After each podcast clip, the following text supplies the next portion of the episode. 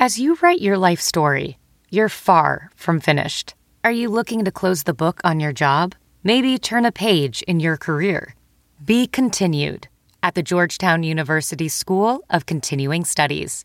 Our professional master's degrees and certificates are designed to meet you where you are and take you where you want to go. At Georgetown SCS, the learning never stops, and neither do you. Write your next chapter. Be continued at scs.georgetown.edu slash podcast.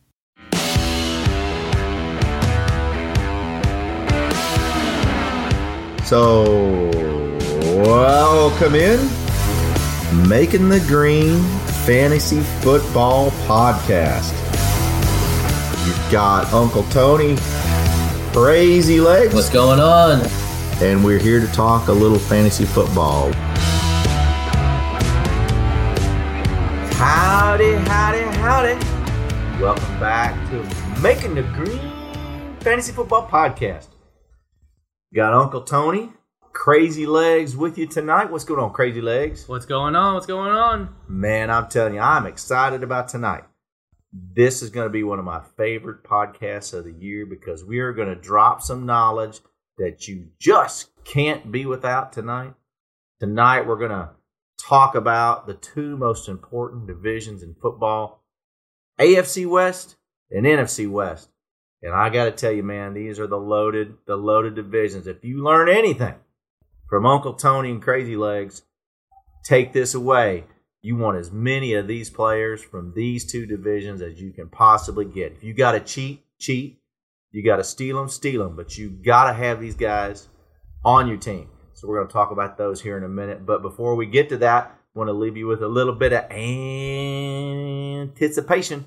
We're going to start with a little camp news. Crazy legs, what we got out there? So recently in camp, we've unfortunately learned that Tim Patrick did, um, in fact, tear his ACL at the Denver Broncos, so he is out for the year. You hate to see it. Um, he was in line most likely to win that third wide receiver job there in Denver, which we we know and we're expecting to be uh, fantasy valuable. Um, so he is out for the year, unfortunately, and we'll get to that um, in a little bit for his replacement when we get to the uh, the Denver Broncos. Um, in other news, the NFL is officially appealing the Deshaun Watson suspension, so they are looking for something longer than a six game suspension. Um, most likely going after a full year on him. And I just want to say that's just stupid. I agree, disagree what the dude did. I, I think this is just another case that Roger Goodell is just trying to have a power a power grab here. I don't. I'm not gonna. I'm not gonna argue that, and agree or disagree that the punishment fits the fits the crime. But they went through the process. They got the six game suspension. He's gonna be out for. That's it. That's it. What's what does this prove? Anyway, I just had to get that off of my chest before we go any further. Go ahead, crazy leg. No, I, I agree with you. I think this is just a huge publicity stunt because they got a ton of grief for the games he was suspended for were unbiased opinion, but maybe biased because he's on my dynasty roster. But Calvin Ridley is there sitting on his couch for a full year for only betting fifteen hundred dollars on some Thanksgiving game. So, anyways, that being said, all right, Who hadn't bet fifteen hundred dollar on Thanksgiving game? Huh? Anybody? He- Anybody? he's just trying to make the green. Making the green. All right. Uh, moving on, we got Hollywood Brown. Uh, he was arrested uh, for criminal speeding, um, but he was already back at camp today. They're pretty sure the, the as far as any consequences coming down on him, it won't be from the NFL league as far as any suspensions or anything like that. Um, so it's from a fantasy standpoint, we don't see this affecting his game at all. And luckily, no one was injured. He was just pulled over for criminal speeding. Um, Hey, this just in. Any wide receivers with with training camp in training camp that just got extensions or big money, keep it in third gear. Just keep it in third gear. I agree. I agree. Um, some better news though. Antonio Gibson did return to practice, um, so he is officially back at practice, trying to hold on to that um, number one role there with the Commanders. There, um, trying to keep uh, Robinson from those goal, all the goal line carries. So good to see him back at camp. Um, and then finally, uh, the Cardinals are having some some other issues, not just with the receivers, but with their tight ends. Uh, Zach Ertz is day to day with a calf injury. We he's day to day because they just haven't released any further information.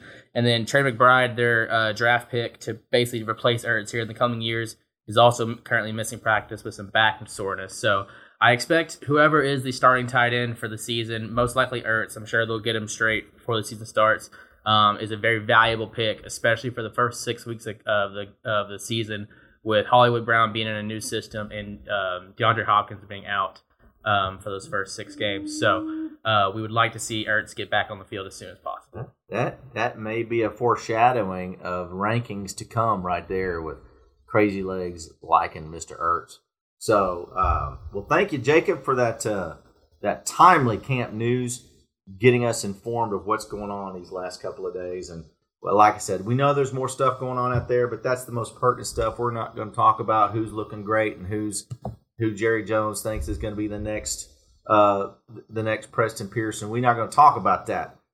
We're going to talk about the guys that you want to be drafting and what's going on in your league. So with that, let's move on man, here it comes. Man, I've been excited about this one uh, since we started the podcasting last week.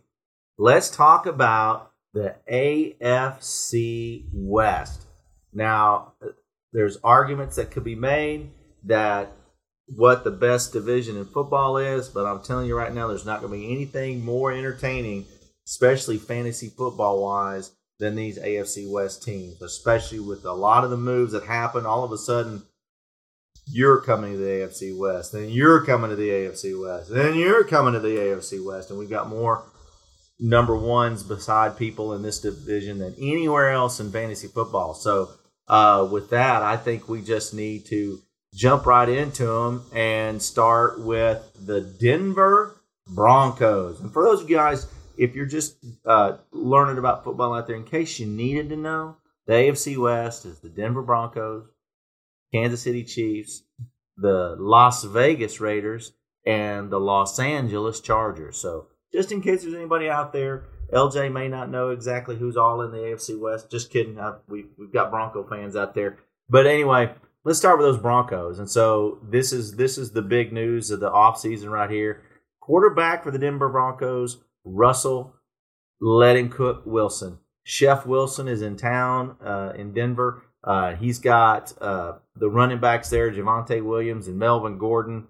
Uh, wide receivers, Courtland Sutton, Jerry Jeudy, KJ Hamler. We talked about Tim Patrick being out of there, but that's a that's their big three. The uh, tight end is Albert O. If there's any uh, old Missouri Tigers out there could tell me how to pronounce his last name, I'd appreciate that help. Yeah, it's pronounced Okwu Abunam. So all together, Okwu Abunam. Say that again. Okwu Abunam. We're going to call him Albert O. Uh, big sleeper pick this year. Uh, so a lot of firepower right there in those names. So, uh, Jake, what do you what do you think about the Broncos? Yeah, I think, uh, and it, the common theme about all these teams we're going to talk about tonight is you're very excited to, to draft anyone from these teams. Um, Russell Wilson, we obviously know what he can do with his legs, which keeps him in the top ten. Um, I think his floor is a top ten fantasy quarterback just by uh, the mobility and rushing yards he can put up.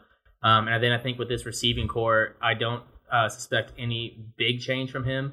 I think he's currently being drafted around um, the QB nine or ten, which I'll I'll take that all day from him, just with the upside of the rushing. Um, I think that's kind of baked in right now with Tim Patrick news.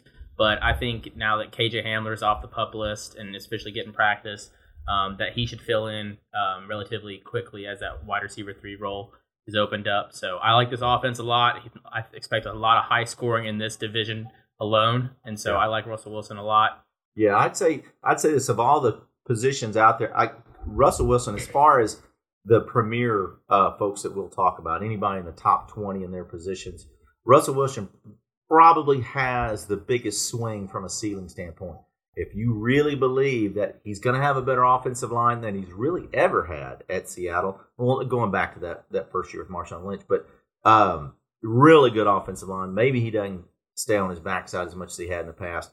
I, I think there's an argument that can be made that the combination of Sutton, Jeudy, and Hamler are better than the Metcalf and Lockett.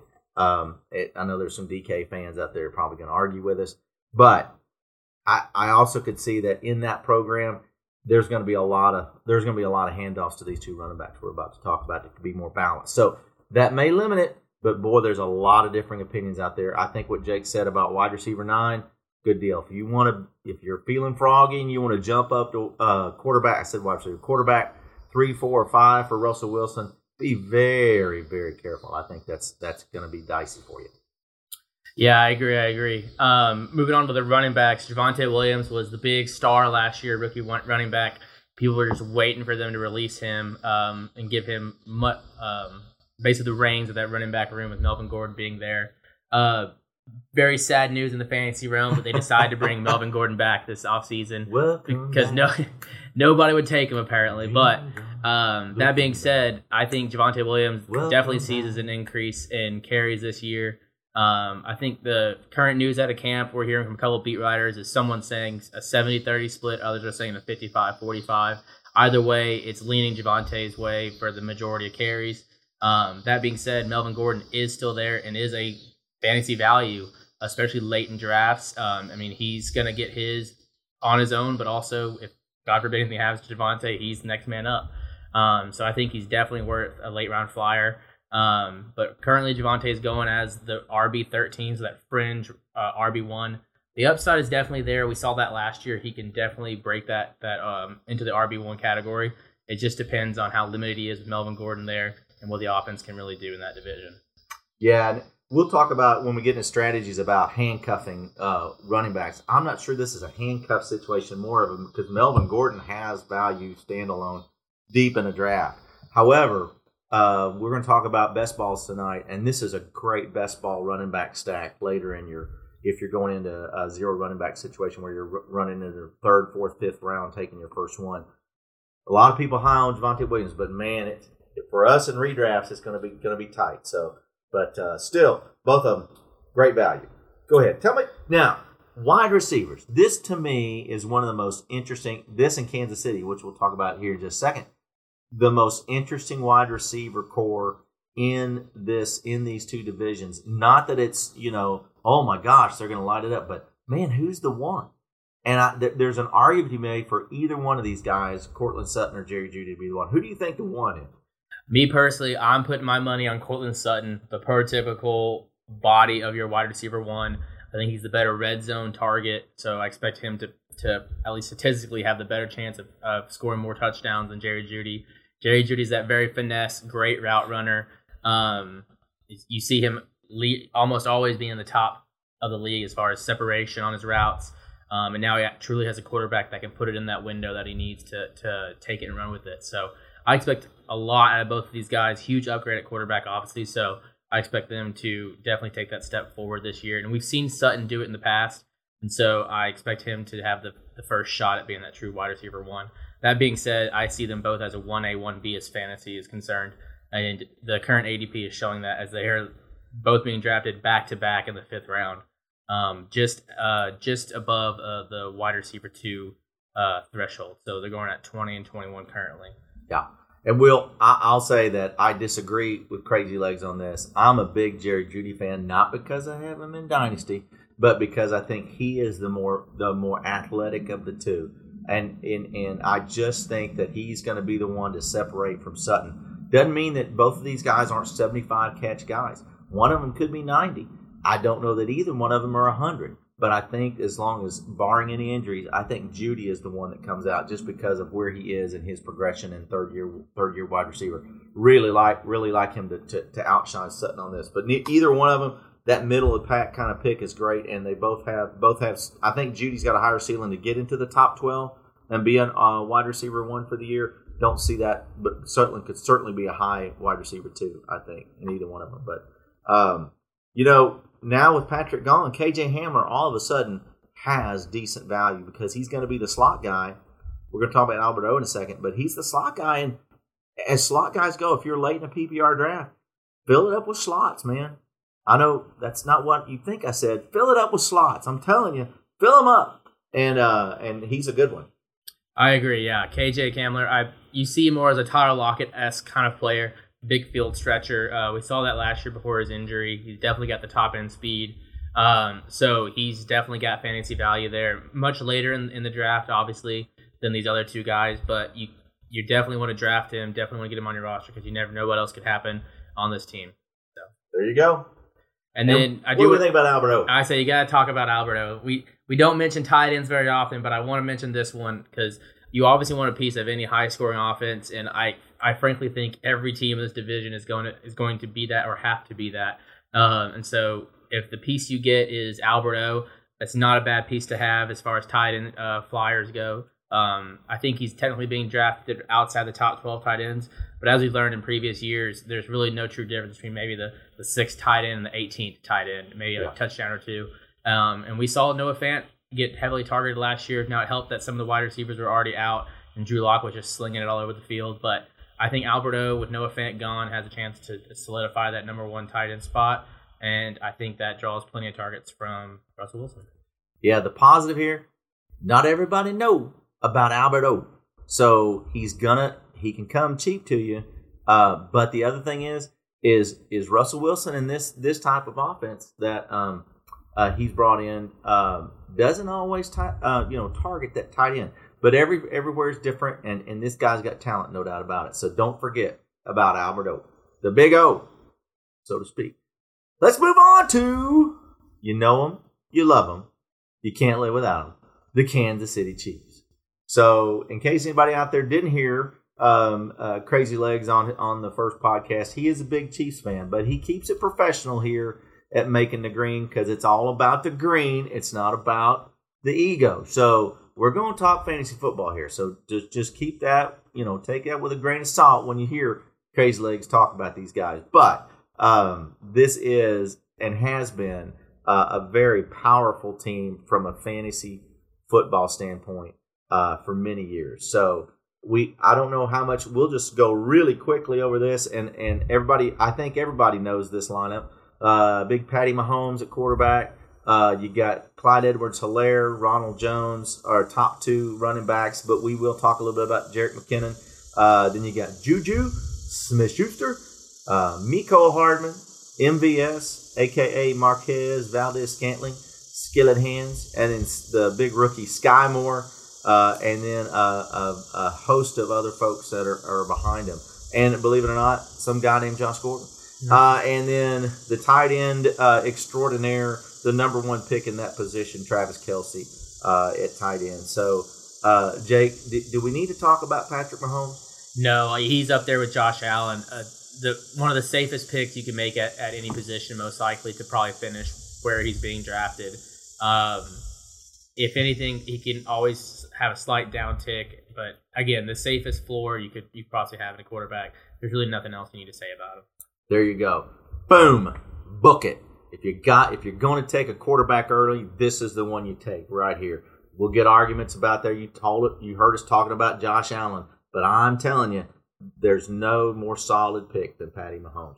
All right.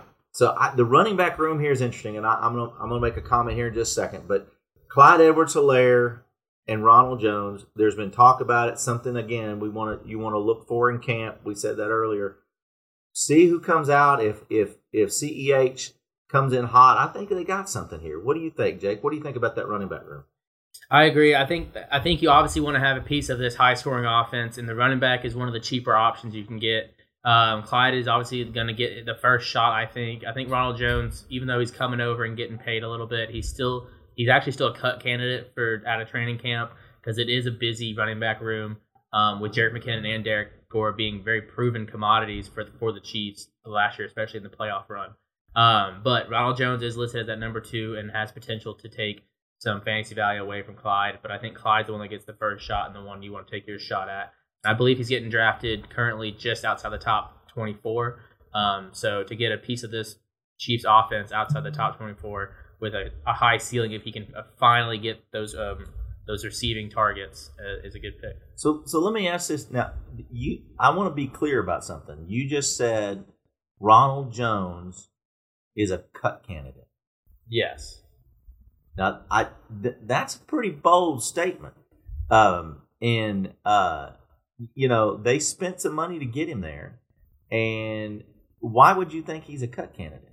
Well, I need to look up his contract. I believe he's on a one-year prove-it deal. I think, Yeah. and it's not anything crazy. So I think he's uh, he's a cut candidate because I'm wondering if they didn't know where they officially stood with these other guys, I think they let they let Daryl Daryl go, I believe, or Yep. the, the running back room has shrank since last year. It has. So I think they want to just try to solidify that depth chart. But uh, it wouldn't shock me if they get more confident in Derrick Gore and Jerick McKinnon, and they realize that they can spend that money elsewhere. Okay, that's very interesting because it's going to make this my this next statement I was statement I was going to make even more powerful. And I'm going to say this, even though on a dynasty team we traded him away. I think Clyde Edwards-Hilaire, and there's another running back in in this division that I think is another one, but I think Clyde Edwards-Hilaire could be the sleeper of the draft and can win your leagues. They've got to figure out how to protect Mahomes. We saw that last year. We saw it the year before. One of the reasons they're not in the Super Bowl is because they couldn't run the football late in the game. And so I think we may see this be the year that they finally get CEH unplugged and get him running the football. We'll see, but mark it down. I think CEH is one of those mid round draft picks that could win you the league. Um, that's just Uncle Tony talking, but I think you need to look for it. Um, the other guy here that I think is a surprise, especially if Ronald Jones is still there, is Jerick McKinnon. Again, from a PPR standpoint, late in the draft, 17th, 18th round, you've got to got to fill a, a backup flex position. I think McKinnon is is one of it. There's a few running backs we'll talk about um, uh, that have an opportunity to have five or six catches a game and maybe 40, 50 yards, depending on how the game flow goes. And that's you know nine points in a PPR. So I think that's gonna, you know, he's got an opportunity to actually be somebody you could run out in a flex on a on a bye week kind of thing. Somebody to take a look at late, late in in, in drafts, especially a waiver wire kind of guy. Yep, I agree. All right, let's get to these wide receivers because again, let's throw them up and see where they land. So Juju, Miko, MVS, Skyy. What do you think? I think this is the biggest question mark of the entire division from a fantasy football perspective is who is truly going to draw the first target behind Travis Kelce, obviously, for um, attention from Patrick Mahomes. Um, obviously, whoever strikes gold in this wide receiver room from a drafting standpoint, uh, you just got the number one wide receiver target, for Patrick Mahomes. That's fantasy gold right there. Currently, Juju Smith-Schuster is the highest valued one, um, but he's still only being drafted, I believe, as the wide receiver 32 currently. Um, to get someone that late that has a tie to Patrick Mahomes is just huge, and you'll see me taking a lot of him. But I think Juju, from what we're hearing out of camp, has definitely got the wide receiver one in sight. Um, Mecole Hardman, I think he's there currently just from a sheer experience standpoint. I don't foresee him staying as a wide receiver two. I think MVS got paid to be that outside receiver and that true wide receiver two, that field stretcher. Juju underneath. And then the big news out of camp also is that Skyy Moore is, is an electric playmaker, making crazy catches. He did walk away yesterday with a hip injury, um, but he did return today with just a hip bruise. So um, I expect Skyy Moore to be a potential wide receiver three, but with these other guys already solidifying themselves potentially as the wide receiver one and two, maybe the rookie will just take a step back this year and wait his time. I makes sense to me. I, I think you're right. This is one of the sit back and wait. One of the things we'll tell folks out there because I, well, let's just say Travis Kelce is Travis Kelce, number one tight end in the league. You have a chance to get him, get him if you're, and we'll talk about strategies uh, here in a few podcasts. But there's no better tight end than Travis Kelce. Even here later in his career, he's still right in the middle of his stride. So the thing to remember here about Kansas City is even though you you may want to get one of these guys as your wide receiver run, one, they're not going to really be the wide receiver run one because that's Travis Kelce. And so all these guys are even Tyreek Hill when he was there never pushed 100 um, 100 catches. It's just you're not going to see that kind of volume, and so be careful with this. So I lean towards Juju because I think that's where your touchdown is going to come from. I agree, yeah, and I think I mean I'm a big math math guy, and so with Patrick Mahomes being considered the QB two in fantasy football, we expect him to put up high touchdown numbers, high yardage. Not all of that can come from Travis Kelce. Not all of that can come from Clyde Edwards-Hilaire, Ronald Jones. Some of it has to come from these wide receivers if he is going to truly be that QB two or QB one on this season. Therefore, the wide receivers have to step up, have to get a piece of that pie, and I want any piece I can get in this offense. There you go. There's Kansas City. Go get him. Go get him hard. All right, let's go to the Las Vegas Raiders. It's still hard for me to say that. Las Vegas Raiders. Uh, but we'll go through. Uh, it's it's still a, a, a really deep lineup for for opportunity. Uh, Derek Carr, quarterback. I normally we wouldn't be talking about Derek Carr as probably draftable, but I think he's definitely a QB two for somebody, and and maybe got some ceiling there to get a QB one on week to week if you're doing any streaming.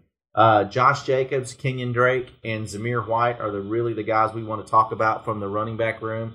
Uh, then the biggest free agent uh, this year, probably, um, other than that uh, Russell Wilson guy, Davante Adams, uh, or it wasn't a free agent, but movement.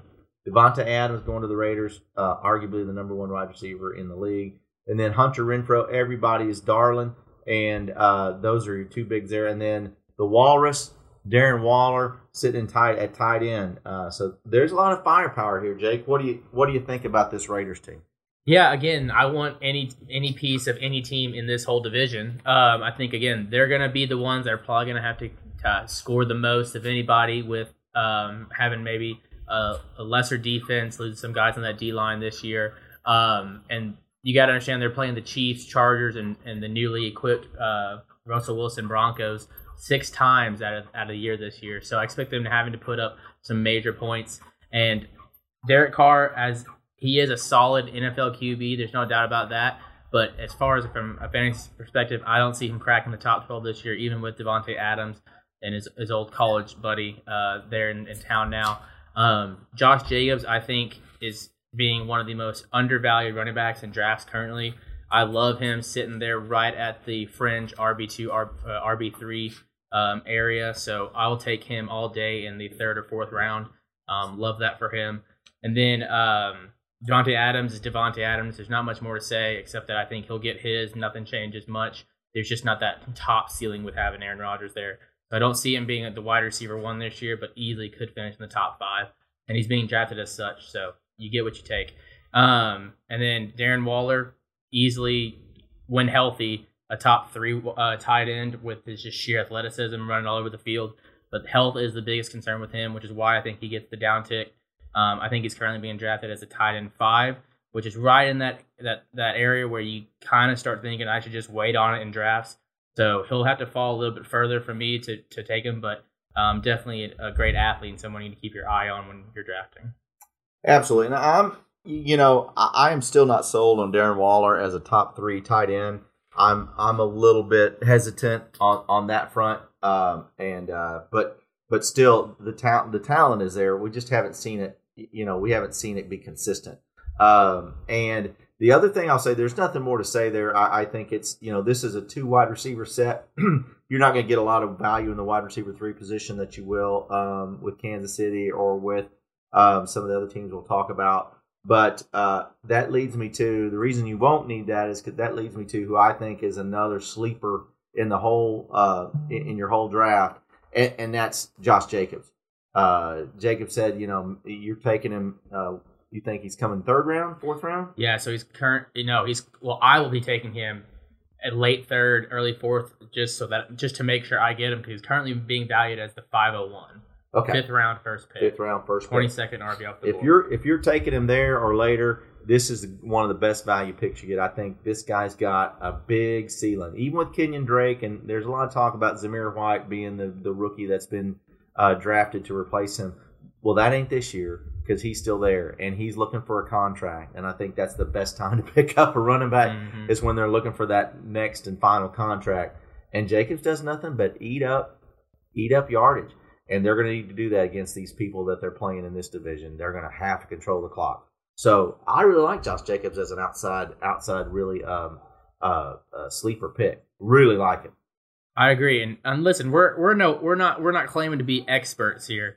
Uh, I beg your pardon. We're, I mean, we might we might tell ourselves that because confidence is key, but um, we like to listen to our own experts as well, the people we like to trust to give us our fantasy knowledge as well. Um, and a very popular draft strategy right now is the wide receiver is just the top dog in king, as we can see, as we've seen, they're making all the green this offseason. So a top fantasy draft strategy currently is if the draft falls your way to, to where you're drafting three top twelve or top 20 wide receivers with your first three picks, and Josh Jacobs is sitting there for you as your RB1 in the fourth, it ain't half bad. So I foresee that as a great strategy as long as it stays the way it's going. Um, and so I like him a lot as a sleeper this year. Yep. That's the zero running back strategy, and we'll talk about that um, more as well. But I like it.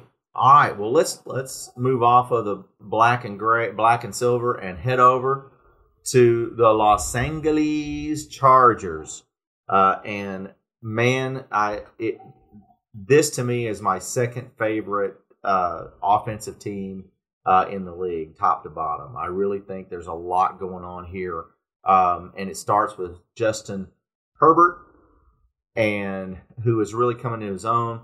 Uh, and then you've got Austin Ekeler, and you you are going to have to pay attention to this rookie Isaiah Spiller uh, when you're looking at drafts. Uh, then Keenan Allen, the the ever popular Keenan Allen, uh, Mike Williams, who everybody's waiting for him to break out. We think this is the year, and then I think the wide receiver three here, Josh Palmer, has some has some talent. We may see some stuff. We may see some catches come his way because at tight end we've got Gerald Everett Donald Donald Parham. Uh, they've got a rookie here, but I think he's going to be it's going to be tough for him to get in uh, to see anything. So I think we're going. You know, you're going to see Gerald Everett be the be the one there, and he's been fantasy viable, uh, especially in a streaming situation from time to time. We'll see. This is not the Chargers of of Hunter Henry.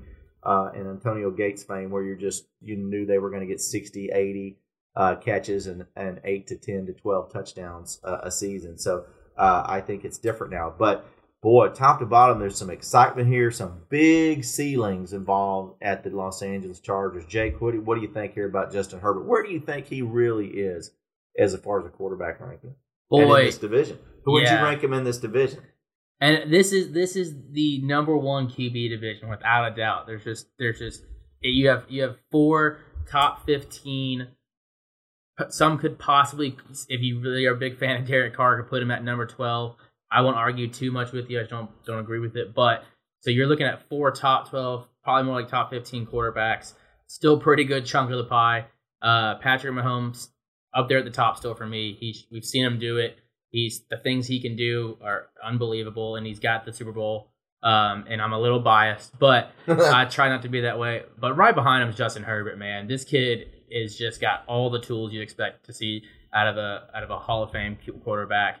Um, I have him right up there in the top three, actually, with him and Josh Allen and, and Patrick Mahomes, because I think this is the number one offense as far as firepower in this division. Actually, um, it's hard it's hard to argue with Justin Herbert, a top three fantasy quarterback, Austin Ekeler, a top three run, fantasy running back, uh, Keenan Allen and Mike Williams, both top 24 wide receivers.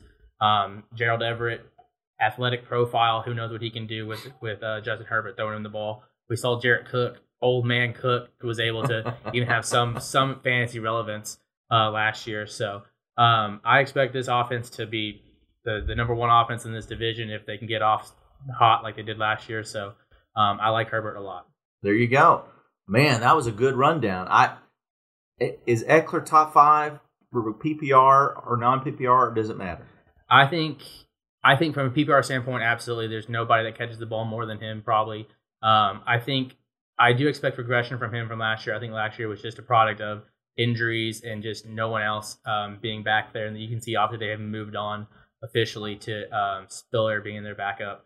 Um, so I think he'll eat into Ekeler, especially maybe in some shorter yardage because they want to try to protect him with his contract and everything. Um, but I think it comes to a point where you got to let your best players play, and he is without a doubt the best player back there.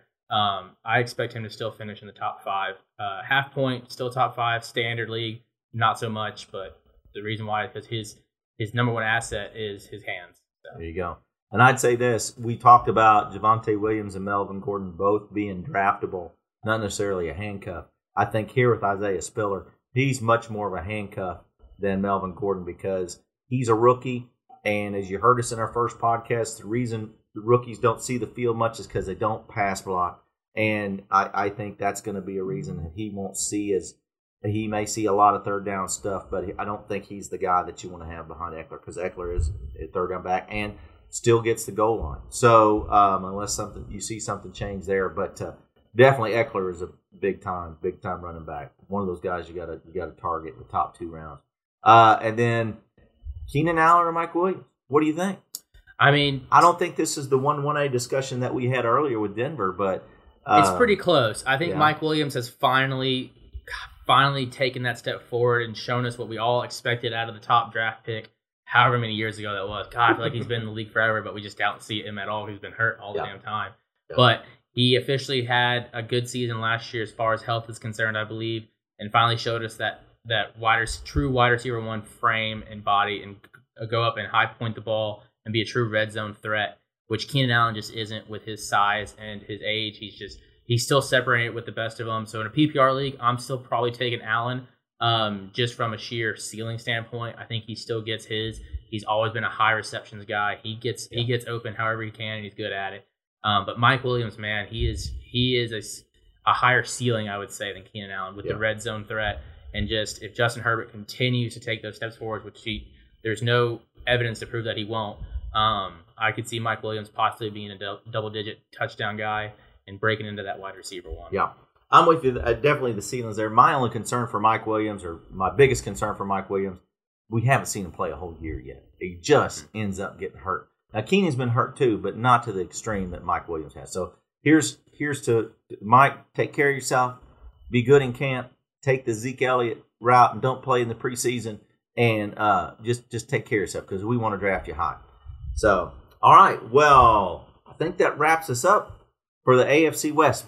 Man, I love that division. Can we do that again? Let's do it again. no, I'm just kidding. I'm just kidding. Because we still got the next best Plenty more to come. division, and that is the NFC West.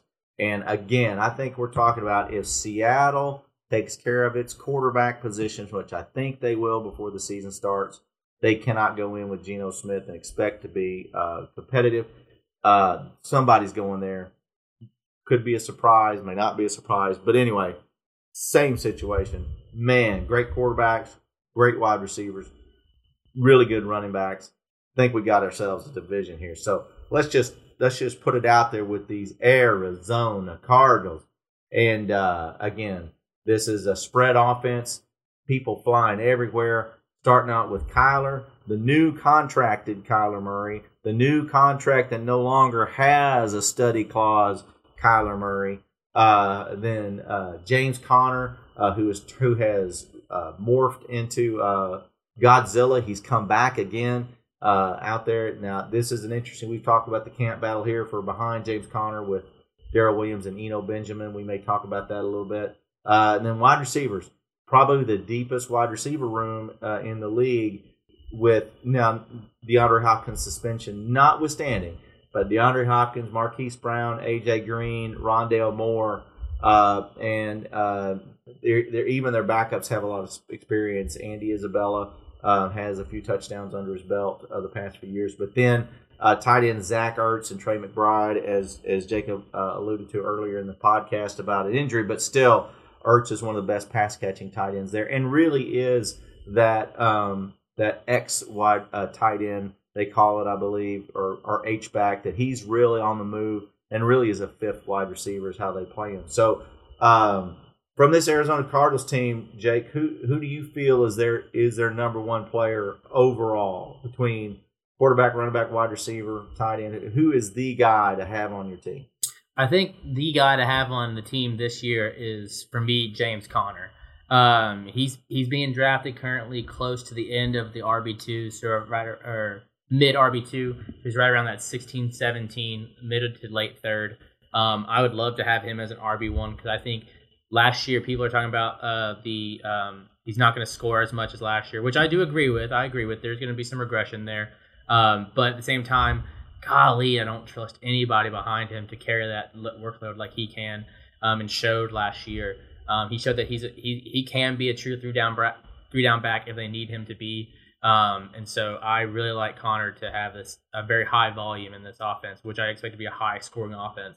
And I don't I, I know you mentioned depth the a lot of depth at wide receiver, which the names would make you think that. I don't know why I just come away with the feeling this is a frail, frail wide receiver room. AJ Green, old old old soul. Marquise Brown is a stick, high flyer. He's gonna be a field stretcher. I see the field stretcher as yeah those deep balls, but boy I love him when he, so he can't he clears the box out for James Conner even more I think. Um, but he's he is a new guy coming into a new system, um, so he's gonna have to come up to that quick. DeAndre Hopkins out for six games, so that really just leaves Zach Ertz as well, who I love as a value pick for where he's going as a tight end.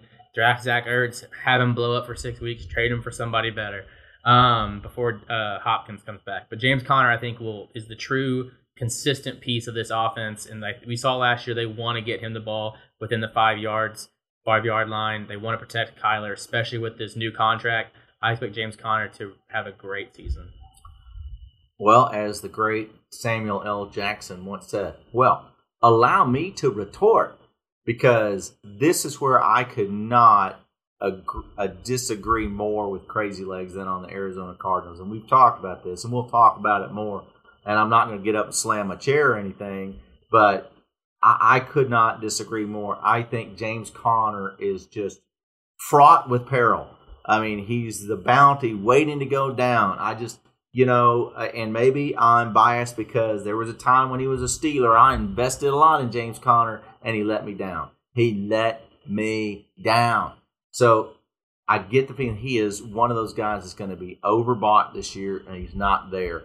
Um, and then I disagree. I think uh, from that wide receiver room, uh, we didn't mention Rondale Moore, and I know he's small, and but he's got quickness. He's got a lot. Of, he's now no longer a rookie. He's got experience in the system.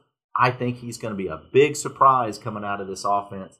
And uh, I think AJ Green could still be a 50 catch guy. And in this, if you're the fourth wide receiver in this bunch, that's a that's a pretty good that's a pretty good load. And and I think that he's somebody that you could actually get out there as a wide receiver four or flex in the right in, in the, right matchups, especially in the first six weeks as as Hopkins is out. So um, I disagree a little bit with Crazy Legs there.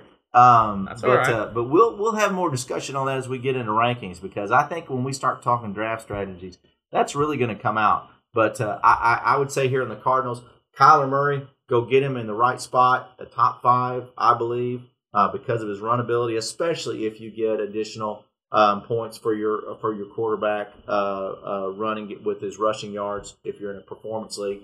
But I, I, I like this I like this Cardinals team. But uh, uh, I'll I'll agree with Crazy Legs a little bit. It is a boom or bust kind of team.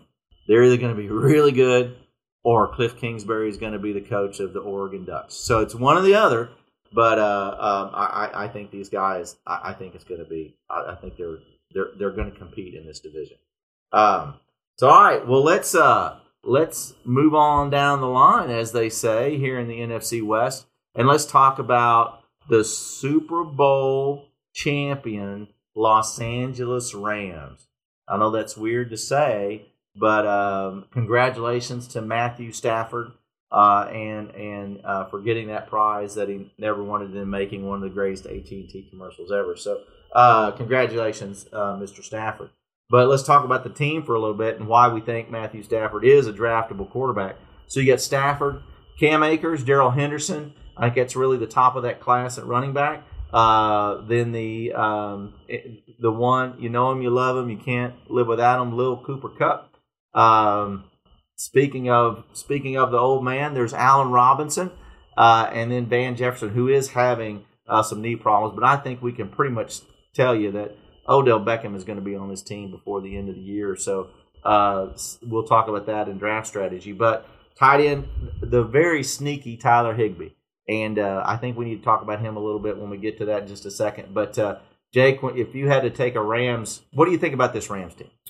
Uh, I think they're Super Bowl champs, and they're Super Bowl champs for a reason. Uh, their defense. No, I'm just kidding. Uh, no, I, I love I love the combo of Matthew Stafford, Cooper Kupp. I think we we'll get we'll probably talk stacks later on in the year, but um, this is one that's definitely doable um, as long as you have a top five pick. Because I see Cooper Kupp not making out of the, the top first or the first five picks of your draft, and and he, rightfully so. I mean, this guy blew it up last year. He's he's my wide receiver one this year, um, and I mean, obviously that comes with a lot of uh, expectations, and he may not finish there, but I don't see him finishing far from it, um, barring any injury, of course. Um, so I love Cooper Kupp. He's definitely their best player from a fantasy football standpoint. Um, there's been lots of buzz about Allen Robinson dominating at camp. I'm putting air quotes up there for y'all that can't see me. Um, we'll get the YouTube up soon. Um, but uh, I mean, I'm a big Allen Robinson fan. Um, I think he's your prototypical wide receiver one build. But I think until we see it in action, it's going to be hard for most of us to trust him just from what we've seen in the past. Now, obviously, huge upgrade at uh, QB, huge upgrade at head coach and offensive minds with Sean McVay. So I do expect him to take um, a step forward from last year, which it's it's not hard to go up from rock bottom. So, um, but I do like Allen Robinson this year. Um, I think as a good wide receiver three depth piece, um, just take a shot at him. And then Tyler Higbee, I think, is a solid is a solid um, tight end streamer. Uh, has definitely the ability to stay within the, the top twelve tight ends. Um, just again, you want a piece of these offenses. These are going to be high scoring Yep. offenses. Yep. Maybe not as much as the AFC West because defenses are a little tougher here, I think. But um, he is on the Rams. He doesn't have to play against the Rams, so I like Tyler Higbee a lot. um, and then Van Jefferson, we already I'm going to touch on him. We know that he's had having knee issues already. Um, I believe he's week to week, but they're expecting him to not be ready by the start of of, of Yeah. um, the season. So, like uh, Uncle Tony mentioned a little earlier, they could reach out to OBJ. That is that is the expectation from the the rest of the league as well. Um, that he's just waiting in the wind to be brought back. So, um, but he's also coming off his own injuries, and he won't be ready probably till November. Anyways, all that being said, it's Cooper Kupp, Allen Robinson are the main two receiving targets in this offense. I believe Tyler Higbee more of a um, a red zone guy. Um, but Cam Akers is really being talked about as an RB two this year, and not just RB two, maybe a mid a mid RB two.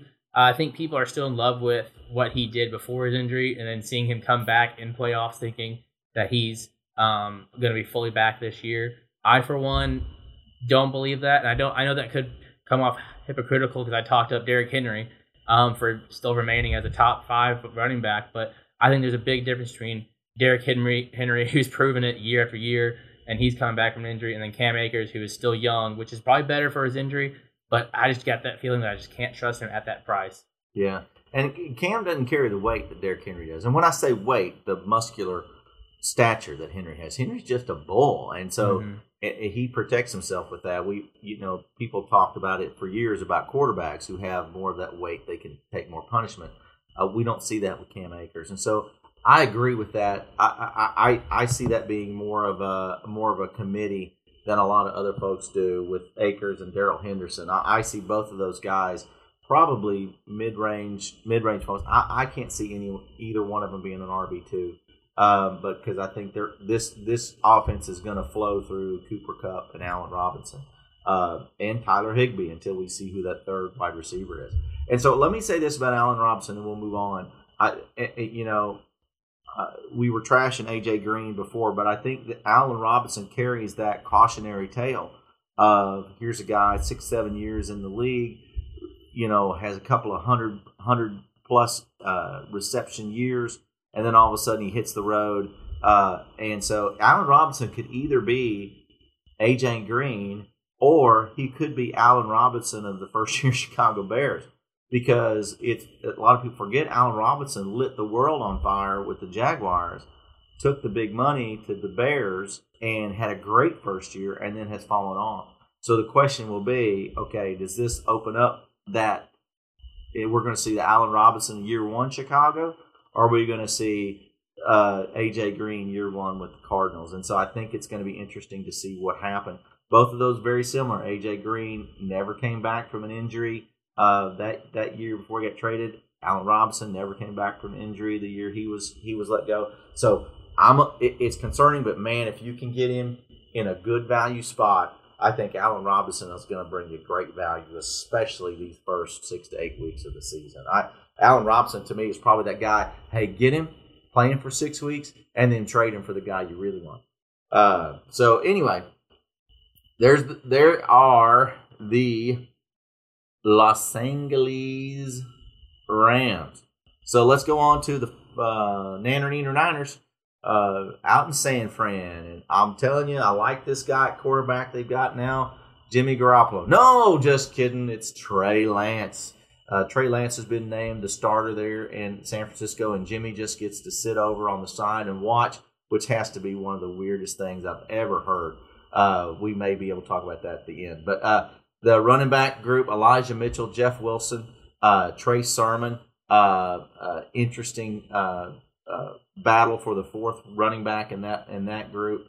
And then the big the big names you want to know about Deebo Samuel, Brandon Aiyuk are the big guys. And you've got there's just not enough volume there. I think where you talk about a wide receiver three being being a value here, but definitely Deebo and, and, and Brandon are ones you talk about. And then, depending on who you talk to, the number two tight end in the league, maybe number three, maybe number five, George Kittle. And uh, and it, when healthy, I don't think anybody can argue that this guy is can can put the numbers up uh, very Travis Kelce like. But um, but he's definitely uh, one of the top weapons for the 49ers and definitely somebody you need to target from a draft standpoint. So so Jake, who's your pick? If you take if you got to take one of these 49ers, and I'll, I'm going to scratch Deebo Samuel out because everybody says Deebo. if you had to take one, who you take? Boy, if if you're taking Deebo away from me, which I hate to do, but um, especially because he's still going at the back end of the second round right now, I will gladly take CMC and Deebo Samuel to start my draft. And, and thank and thank you guys for letting me have him. Um, but um, if you're taking away Deebo, I think Elijah Mitchell is definitely the best value here in this draft. Um, I know it's it's interesting to say that because we talk so much about how San Francisco is just whoever they put back there is going to succeed. It could be any one of these four guys, honestly. Probably not, maybe, probably more like three because Trey Sermon, I think they're not too happy with what they found out about him. But um, they went ahead and addressed that with another draft pick in Davis Price. Um, but we've seen it from Jeff Wilson Jr., we've seen it from Elijah Mitchell. I think healthy Elijah Mitchell gets the first crack at it, and if he can stay healthy, we saw him on pace for some really good RB1 numbers. Um, and the good news about him, yes, he had tons of injuries last year, but none of them were related, I should say. Like it was a toe or an arm or a shoulder, something like right. They're not connected in any such way. So you're hopefully he's all healed up, ready to go. I like him, especially going in the back the back RB two position. I think that's great value as your RB two, and if you can get him as your RB three, even or flex position, wow, good job. Um, but then, boy, Brandon Aiyuk, like it was just a roller coaster last year of, of being in the doghouse. Is he out of it? Oh, nope, he's back in it, kind of deal. Never really got out of it last year. Um, but I will say the few games we saw Trey Lance last year, he ha- he targeted Aiyuk more than Deebo, I believe. Yeah. Um, they had some some chemistry last year for the short time they had together. Um, Aiyuk is currently going outside the top 36 wide receivers, so I like him as a value as well. Take a shot on him, see if you can get a piece of this action. So. That's right, and uh, so we've talked about it a little bit here. So just real quickly though, let's Jake, what do you see? What does Trey Lance do differently to this offense? Because you've got to know that a Shanahan offense is going to be a high powered offense, a lot of movement, a lot of quick hits, but a lot of uh, risk taking. So, where do you, what do you see Trey Lance doing this team? Is he to who's he to help? Who's he to hurt? Just real quickly, what do you think? I think Trey Lance is to help everybody, but unfortunately, Deebo Samuel. Um, but now, hopefully, the coaching staff is smart enough to to work that out of him and tell him to target their number one receiver and most likely best and best player, who they just paid a lot of money to.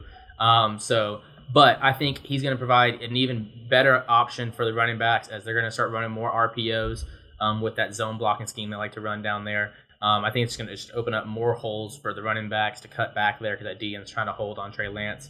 Um, and then we saw, I've already talked about the chemistry possibly with Aiyuk going forward, who Aiyuk is the, the, the bigger body red zone threat, possibly more than Deebo. Deebo is more of that hybrid running back style wide receiver. Um, both very capable of putting up big numbers, especially Deebo. Obviously, we saw it all last year. And then George Kittle, I believe, is just going to be George Kittle.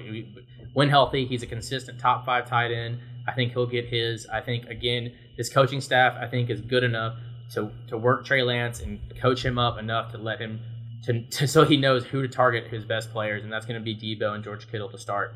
Um, we always talk about the best friend of any young t- uh, quarterback is that tight end just sitting there for that three or four yards and let him work yeah. for you. So I, I think those are the guys that will mainly get um, uh, upgraded with Trey Lance at the yeah. helm. Yeah, I'm absolutely excited to see this kid. When he came out, I told everybody I could tell this is the biggest arm that I've seen come into the league. I'm real excited to see what happens with Trey Lance. It's going to be fun. I think they're going to be a lot more exciting, a lot more RPO. I do think it drives down the PPR value for Deebo and Aiyuk, but I think it raises their performance value from a scoring standpoint. I think we're going to see a lot more points scored from San Francisco this year. I agree. I think that's the big thing there. We and we'll talk about this later with draft strategies and deciding between players. You want players on high scoring offenses because they give you more opportunity to score. Trey Lance, I think, does that with this team, with his legs, with his arm. that's who's going to do it for him, and that's why you want him back there. There you go. And unfortunately, we're going to end this session of the NFC West and the AFC West with probably the weakest of these eight teams, and that is the Seattle Seahawks. And I know, oh, how the mighty have fallen. We saw that start to happen last year. We saw Russell Wilson get out of town. Uh, we haven't seen him re- find, find his replacement yet, but I, I feel pretty certain that they do. So I'm basing my discussion here on somebody other than Geno or Drew Lock is going to be starting for the Seahawks at some point in time in the season. And all you smartasses out there, say, yeah, they got Jacob Eason. It ain't going to be Jacob Eason either.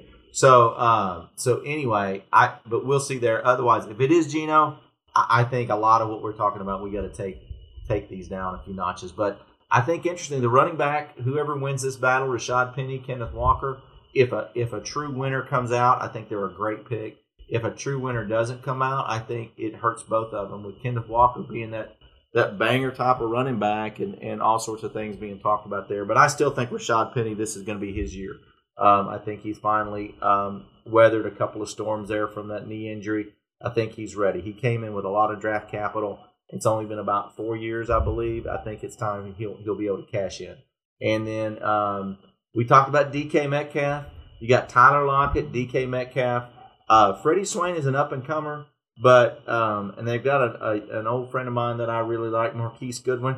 But anybody other than the top two wide receivers on this team, I think you're probably going to pass because, like I said, unless something strange happens and we see a really a really strong quarterback come into town, don't see that. But the surprise name in all of this that I don't think you want to pass is Noah Fant.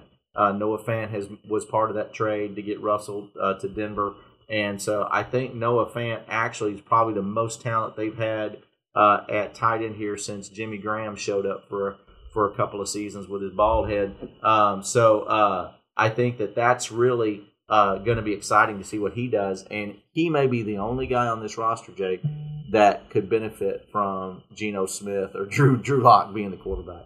What do you think here about Seattle? Anybody anybody you want to talk about? Yeah, I, I think with this team, uh, you know about DK Metcalf, you know about Tyler Lockett. There, I think Tyler Lockett's someone that takes the biggest hit. Obviously, DK Metcalf is just that freak of nature that I think still is going to command his and get his uh, just from a sheer volume standpoint. He may not have, he definitely doesn't have that upside of being a top, I think, five wide receiver anymore with Russell not being there. But I think from a fantasy standpoint, your biggest hopes you could ever want for this team is that Drew Lock starts. I think Geno Smith, to me, he's just a boring player when it comes to fantasy football. I, I, if Geno Smith is back there, I don't expect this offense to be running uh, high scoring numbers. I don't see that even as an outcome. Whereas at least Drew Lock, you're either going to get zero or maybe 35. You don't know because he's just going to sling it. Um, and so from a fantasy standpoint, I'd rather have him back there throwing the ball all over the place to these guys, especially Noah Fant already having that connection from Denver. So if we come, if, if by the time we get to draft season for redrafts and Drew Lock is coming out as the starter, all of a sudden Noah Fant becomes a high pick for me as far as a tight end streamer. Um, I like that a lot. Um, we talked about you talked about how you don't know who's going to win the battle between uh, Penny and Walker, and to me, I thought that was stupid to say because I thought why it's a no brainer. It's Penny, and then here I am looking up ADP, and Walker's four spots ahead of Penny. I I did not know this. Now to all those out there, again, we're not experts. We're somewhat starting off our research as well, just like you all probably are by listening to this podcast, but. Um, I don't know why Rashaad Penny is not getting the love that he I think he deserves from last year's run. Um, uh, we already have the retirement um, by Chris Carson, so he's not even a factor in the back in there anymore. You have two quarterbacks that we just talked about how incompetent they can be. Um, somebody's going to have to take the ball. I think it's Rashaad Penny. He was uh, Kenneth Walker was a round two pick. We're not talking about a Breece Hall. We're not talking about a, a a Saquon Barkley or some freak of nature coming out of the first round getting drafted highly. He was a second round pick, high second round pick, but a second round pick nonetheless. Rashaad Penny has shown it last year. He was, a, I believe, he was a first round pick, if I'm not mistaken. I believe he was. He was a workhorse coming out of San Diego State. I think just had a rocky start to his career with the injuries. Um, but I, I like him, and if he continues to be outside the, uh, the, the top 30 running backs, I'll take a shot at him all day to to solidify that backfield and continue to roll like he did at the end of the year. Yeah, there you go. And I keep arguing with Jake. I think we're experts. For some of these people listening, we're probably better than they are. So to them, we're experts. Now, I don't want to go up against Matthew Berry But uh, well, actually, maybe I do want to go up to Matthew Berry. Anybody on NBC sucks. So um, I I would I'm not necessarily opposed to that, but uh, but I do agree with you. I think there's much like Javonte Williams in Denver. I think there's a lot of hype on Kenneth Walker. And we may see that same with Breece Hall. We talked about him, but uh, Breece may be the real deal. But here, I think there's there's value in Rashaad Penny, no doubt about it, no doubt about it. And last thing I'd say here in Seattle, uh, DK Metcalf is still a freak of nature. I, I think Tyler Lockett is the one you should really see fall down your draft, and I, am I'm, I'm not drafting him near as high as folks will have him go. Uh, but DK Metcalf, man, if you can get him you know, in a favorable position, uh, lower than his ADP, I, I think he's a good value because I still think he's going to be a 70, 80 catch guy at a minimum. And they're going to have to score. There's going to be times when they're probably down 30 points in this division. Mm-hmm. they're going to have to throw it to somebody. And I think that's going to be DK. And so whenever those guys back off of him, you could see him get six catches every fourth quarter of every game, and ain't nothing wrong with that. Yeah, I agree with that. We're talking these guys up, and this is all based on Drew Lock or Geno Smith being that quarterback. For those people drafting right now, and you expect that, hey, Jimmy G, if he does officially get cut, like we're expecting him to get cut, great landing spot right here. And maybe you take that shot early on Tyler Lockett or or DK Metcalf um, in hopes that when Jimmy G gets there, that that uh, value is going to skyrocket. I think DK right now is being valued around wide receiver 18. Tyler Lockett, wide receiver 41, practically almost free late round draft pick. So for those of you that like to draft early, if you're drafting early redraft, I highly suggest you talk to your commissioner about that. But but but, uh, but I think those guys have super low floors currently for for who they are and their potential. But if they get a new quarterback in town, that could easily skyrocket. So uh, take a shot at them now before they increase. Yep.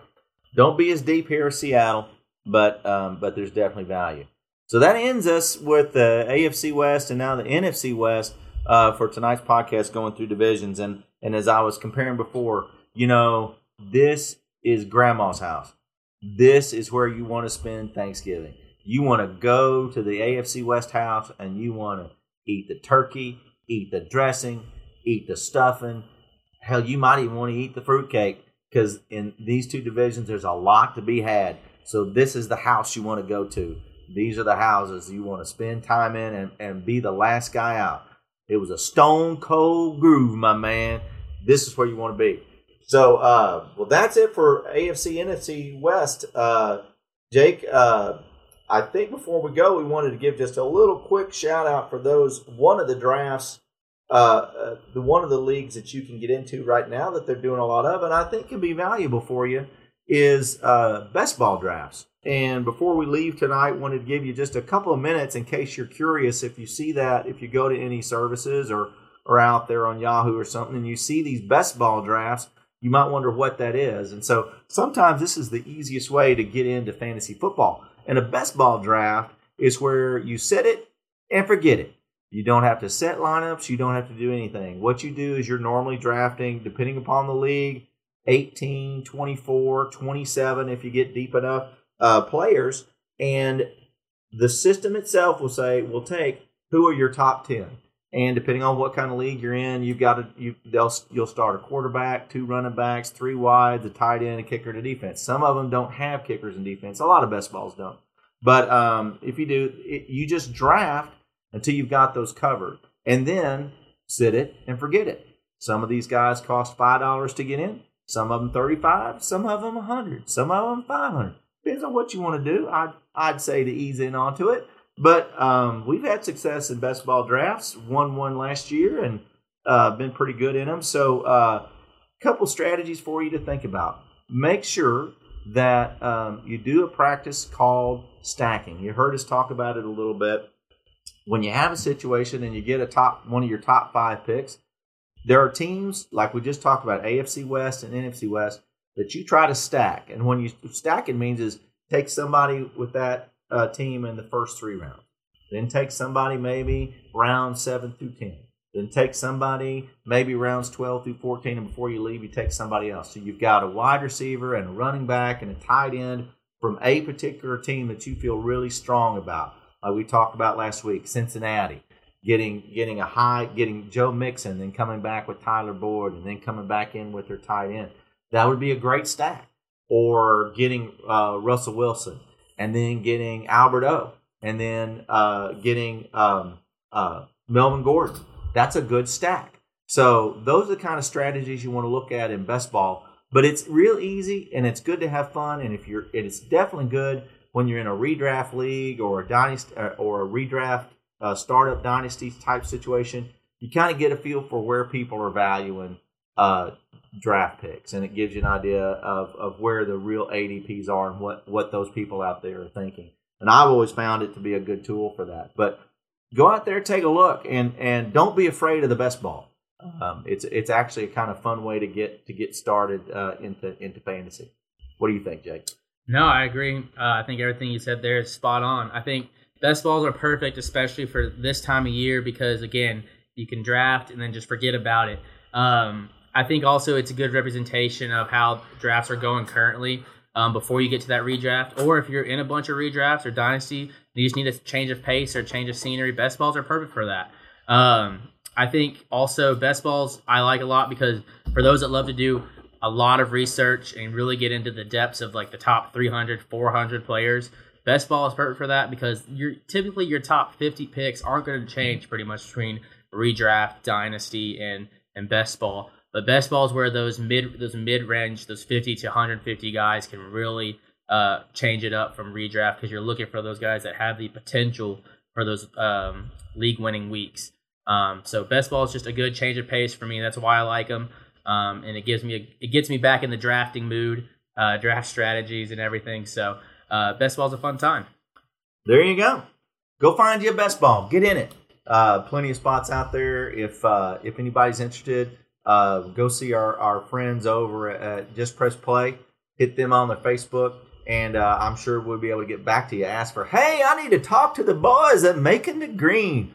Uncle Tony's got me hot for football. All right, I think we're done. We're All right. done, Crazy Lane. Yep, we out. All right, peace. Till next time.